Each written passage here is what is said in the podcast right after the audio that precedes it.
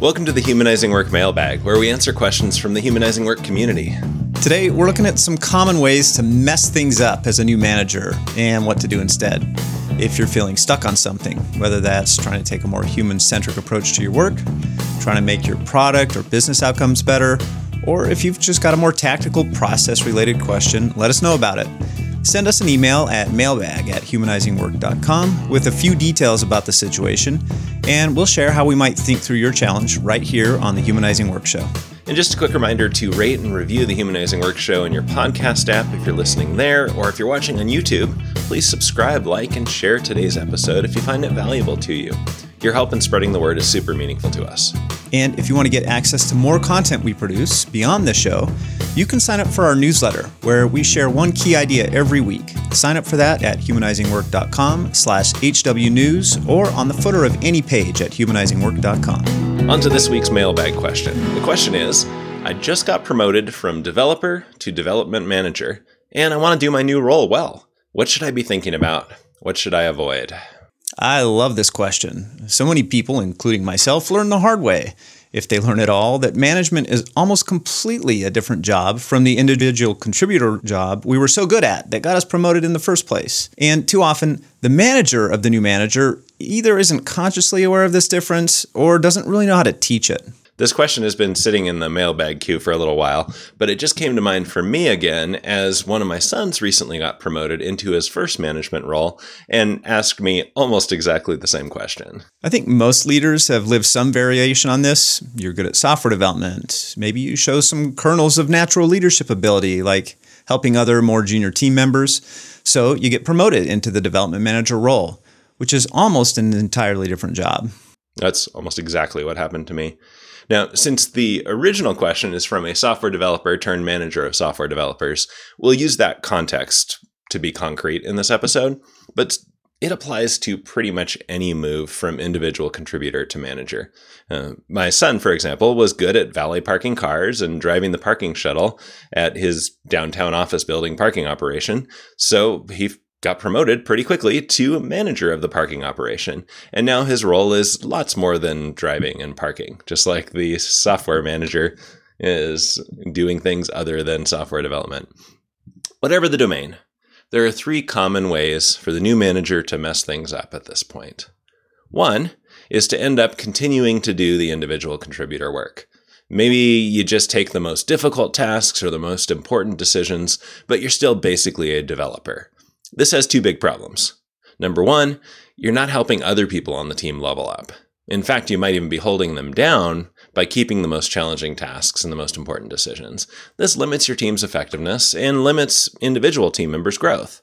Number two, if there are unique contributions to be made by a manager that are distinct from the individual contributor role, and we think they are, uh, and you're spending time on individual contributor work, even if it's important work, there's an opportunity cost. There are those management tasks that just don't get done. So, if continuing to do the individual contributor work is one way to mess things up, a second common way that we see to mess things up is to start directing the work, telling people what to do and how to do it. After all, you got promoted because you were good at doing the work, so you must know best how to do it. This has some of the same problems as doing the work yourself, but it adds a morale problem. When we ask groups what motivates them and what demotivates them, the single most common demotivator is micromanagement. It comes up in every class where we talk about motivation. Autonomy is one of the main motivation factors. People want to feel like they have some amount of control over their work. And when it feels like someone else is taking control of something I should have control over, my motivation drops. Directing the work is not a good way to add value as a manager. The third common way to mess things up as a new manager is to just go hands off. Sometimes this is from a desire to avoid infringing on the team's autonomy by getting too deep into the work. Sometimes it's more about not wanting to seem like you think of yourself as better or more important, or sometimes it's just feeling uncomfortable having more power and authority or, or even not knowing what to do with it.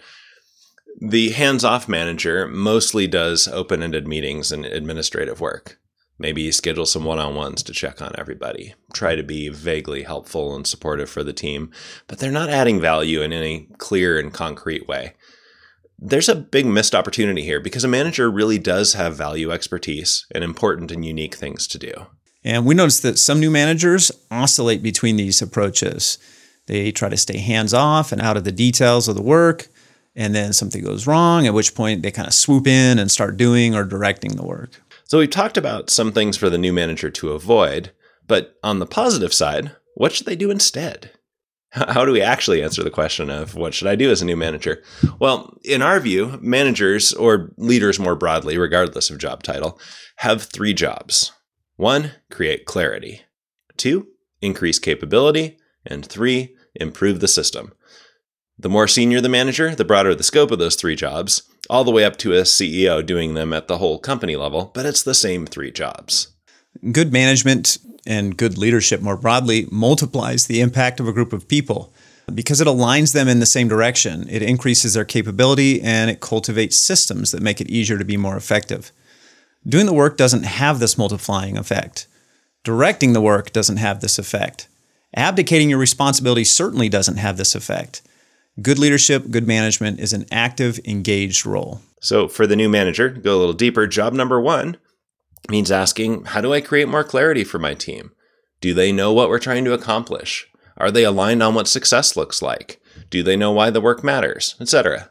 And job number two, how can I increase my team's capability to accomplish our mission? That might mean asking what training they need or what additional resources would help them do their jobs better.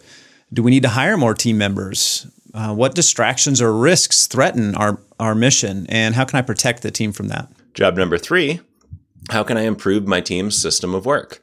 Are career paths clear and accessible? Is decision making authority configured well and clear to everyone? Do we have the right team structure? Is the right information available to the right people at the right time? Are workflows clear and smooth? Even if some of these things get delegated, like on a Scrum team where a good product owner has a good chunk of the create clarity job, it's often still good for the manager to look at the health of that job and see if they need to contribute in some way. If you're a manager, you can download our three jobs graphic from the show notes and look through the different focus areas. Consider how healthy that area is for your team and whether you can do something to make it healthier. For some of them, you may be able to move the needle there on your own. For others, you may need to enlist the help of a more senior leader or of another group. You may also find it useful to think about what you find yourself doing that doesn't fit into any of the focus areas on the three jobs graphic. Odds are, most of those things that don't fall into the three jobs categories are some flavor of doing the work or directing the work. Then consider how you could delegate those tasks or make them unnecessary by doing the three jobs better. Now, we should point out that it's possible that you actually have a hybrid role, like my son does in his role kind of part time manager, part time individual contributor. In that case, the move is to be clear about when you're acting in one role versus the other. Keep your manager time focused on the three jobs, and because your time is limited, use the three jobs focus areas as a filter for how you spend your time to produce the biggest impact. If you want to learn more about our three jobs model and how it can clarify your work as a leader, We'll drop a link in the show notes to a, waitlist for our half day three jobs workshop where we go into much more detail on these. Or you can contact us to learn about scheduling a three jobs workshop for leaders in your organization. Finally, as we wrap up, um, I want to break from our usual call to action for this episode. We get a steady trickle of mailbag questions like this one, which we appreciate. But looking at the stats, We've never heard from most of our listeners, and we get almost no interaction with most episodes. Like to be honest, it often feels like we're just spending a few hours every week throwing this content out into the void and no idea what happens. So, we'd love to hear from you. Whether you're new to the show or you've been listening for a while, would you be willing to shoot us a quick email to mailbag at humanizingwork.com? Introduce yourself. Tell us what you found useful on the show. Tell us what you'd like to hear us talk about more. Maybe share a challenge you're facing in your work that would benefit from the Humanizing Work Show perspective. It would mean a lot to us to hear from our listeners, and it would help us make the show more valuable in the future. Thanks for doing that, and thanks for tuning in this week.